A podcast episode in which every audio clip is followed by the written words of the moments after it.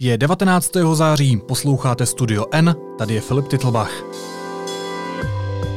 Dnes o tom, že pokud se naší ekonomice bude dařit, doženeme v platech Němce za 152 let a o tom, že vydavatelství Ekonomia čekají radikální změny, které se dotknou i redakcí. Možná si vzpomenete se mnou, jak na počátku 90. let se říkalo, že za pět let doženeme Německo. Já jsem byla malá, ale pamatujete si to určitě. No, tak víte, kdy jsme se to dneska odstli, že jo? Jsme na třetině e, německých mest a já bych řekla, že po těch 30 letech už je nejvyšší čas přestat se hrbit a pěkně vstát a říct si o to, co nám patří. Pokud by se česká ekonomika dál vyvíjela stejně jako v letech 2014 až 17, naše hodinové mzdy se dostanou na úroveň Německa až za 152 let. Rakousko bychom dohnali rychleji, a to už, pozor, za krásných 86 let. Ukazuje to analýza ekonomů Českomoravské konfederace odborových svazů, kterou prostudovala Tereza Minářová z ekonomické redakce deníku N. Vítej ve studiu, ahoj. Ahoj, zdravím čtenáře. Posluchače. zdravím posluchače. Říkal jsem čísla 152 let Německo, 86 let Rakousko. Um, co to je za čísla? Tak vlastně jedná se o období uh, uplynulých několika let, kdy se české ekonomice zrovna mimořádně dařilo. Eh, za celou tu dobu náš hrubý domácí produkt meziročně rostl. Eh, v roce 2015 třeba o více než 5%, což bylo třetí nejrychlejší číslo v Evropské unii. Mm-hmm. Zároveň jsme měli v té době rekordně nízkou nezaměstnanost. Eh, v letech 2016 až 17 dokonce úplně nejnižší v celé Evropské unii a českému trhu práce se celkově výborně dařilo. Takže vlastně to odboráři ještě vybrali pro srovnání období, kdy na tom byla česká ekonomika úplně ideálně. Mimořádně dobrá čísla. Dobře, a kdybychom tyto státy dohnali, eh, kdybychom se podívali i na období, kdy se té české ekonomice zas tak nedařilo? Tak autoři studie zkusili udělat toto porovnání i pro období 2009 až 2017, což je takové období, které, uh, jakoby, nebo ve kterém proběhl takový ten tradiční ekonomický cyklus, to znamená recese a následný ekonomický růst. Vlastně v první polovině tohoto období se česká ekonomika dostala dvakrát do recese v roce 2009 a potom v, v roce 2013. Mhm. A to znamená, že se ekonomice naopak nedařilo, propouštělo nedařilo se, mzdy stagnovaly nebo se dokonce snižovaly a následoval potom ten růst, který jsem už zmiňovala. Takže to bylo takové období běžného ekonomického cyklu a pokud by se eh, česká ekonomika vyvíjela průměrně dále podobně, tak uh, nedoženeme Německo a Rakousko nikdy. Dobře. A čím to je? Co je ta příčina? Tak příčina leží podle autorů z Českomoravské konfederace odborových svazů už na počátku 90. let, kdy se česká ekonomika transformovala uh, z centrálně plánované na tržní, hmm. uh, v té době uh, podle odborářů uh, došlo záměrně vlastně k vytvoření trhu, který je založený na levné práci. Autoři studie to označují za nízkonákladovou ekonomiku. Říkáš nízkonákladovou ekonomiku, co si pod tím mám představit, co to je? V tom roce 1990 až 1991 byly víc víceméně uh, schválně, tvrdí odboráři, uh, podhodnocené mzdy byl vytvořený takzvaný mzdový polštář. Uh, to znamená, že uh, čeští zaměstnanci, nebo tehdy českoslovenští, ještě následně čeští, byli ohodnoceni relativně levně. Tehdy to bylo zdůvodňované tím, že to vytvoří pro českou ekonomiku konkurenční výhodu, protože to sem přiláká zahraniční investory. Uh, nicméně to mělo důsledek, že uh, podíl mest na hrubé přidané hodnotě, což vlastně uh, znamená jednodušeně hodnotu, která vznikla při dané výrobě, Eh, tak tento podíl mest se postupně snižoval z počátečních 51% na současných zhruba 46%, zatímco v západních ekonomikách je eh, zhruba o 10% hmm. bodů vyšší. V Německu činí třeba 56%. Takže laicky řečeno, když to přeložím do té běžné řeči, tak za Německem a Rakouskem jsme pozadu, dohnat je je teď prakticky nemožné. Je to tak. Jak by to, o čem se bavíme, chtěli odboráři vyřešit nebo řešit? Tak chtěli by to tedy vyřešit tak, že skončí náš model nízkonákladové ekonomiky. Odboráři vlastně už od roku 2015 vedou kampaň Konec levné práce. Eh, jejím cílem je jednak zjednodušeně eh, snažit se vlastně eh, tlačit v jednotlivých firmách na růst mest, ale teď vlastně ten svůj cíl, bych řekla, pojmenovali jako více obecněji a snaží se už vlastně v rámci celé republiky uh, tlačit na vládu, aby došlo ke změně našeho hospodářského hmm. modelu. Je to reálné? To záleží v podstatě primárně na vládě, například uh, jaké uh, firmy se bude uh, pomocí investičních nebo jiných pobídek lákat. Zda bude nadále podporovat třeba podniky, které se zaměřují primárně na výrobu subdodávek, protože v tom spočívá podle odborářů hlavní problém naší ekonomiky že v podstatě vyrábíme levně, tím pádem i pracujeme levně, protože vyrábíme pouze meziprodukty, které následně putují do firm v zahraničí, kde se z nich teprve vyrábějí ty finální produkty, které se pochopitelně prodávají dráž. Mm-hmm. Takže receptem podle nich je, abychom se zaměřili vlastně na tu dražší, uh, technologicky náročnější a pokud možno finální výrobu, která umožní, abychom prodávali dráž a tím pádem, aby byli čeští zaměstnanci lépe ohodnoceni. Možná na závěr ještě praktická uh, otázka. Um, současná vláda snaží se nějakým způsobem uh, vymanit se z té nízkonákladové ekonomiky? Tak myslím si, že uh, pokud vláda činí nějaké kroky, tak uh, stále v tom mají, nebo stále na tom nesou poměrně velký podíl právě odbory, které, eh, jak už jsem zmínila, v posledních zhruba čtyřech letech velmi intenzivně tlačí eh, na zvyšování mest eh, pomocí té, nebo v rámci kampaně konec levné práce.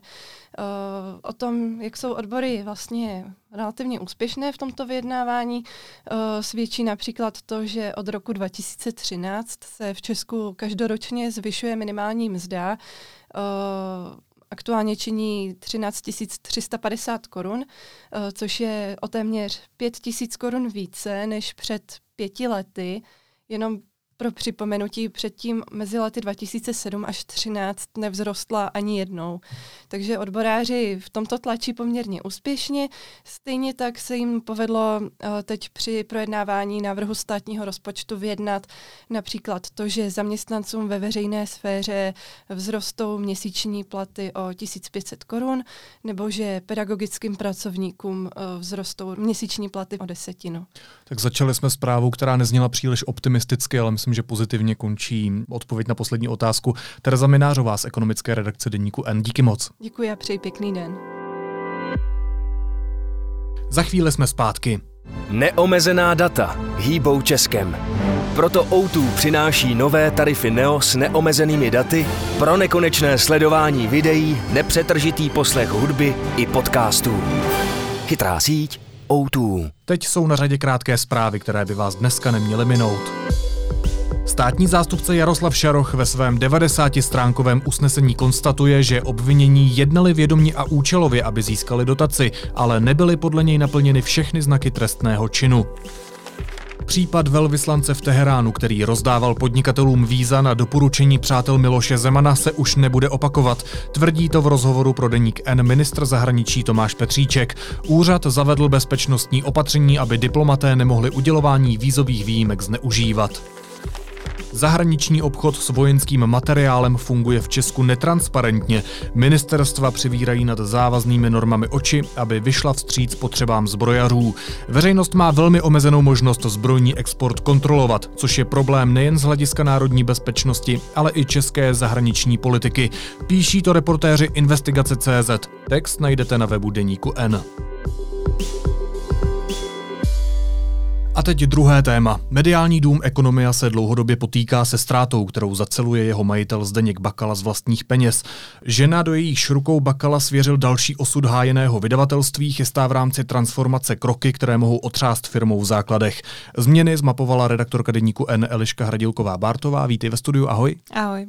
Ekonomia, která vydává třeba hospodářské noviny Respekt nebo aktuálně CZ, nepřináší miliardáři Zdeňku Bakalovi žádný finanční profit.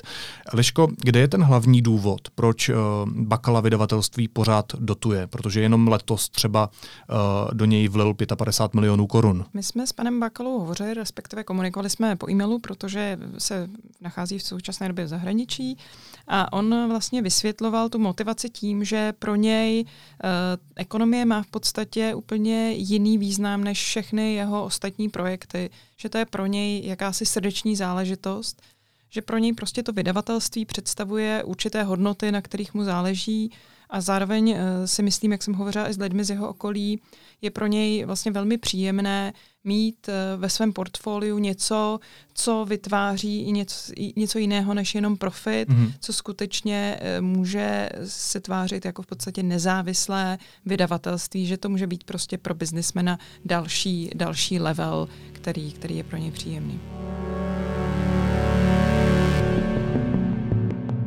Co říkáš, tak to znamená, že se Bakala prakticky zachoval úplně jinak, než by se zachoval standardní investor.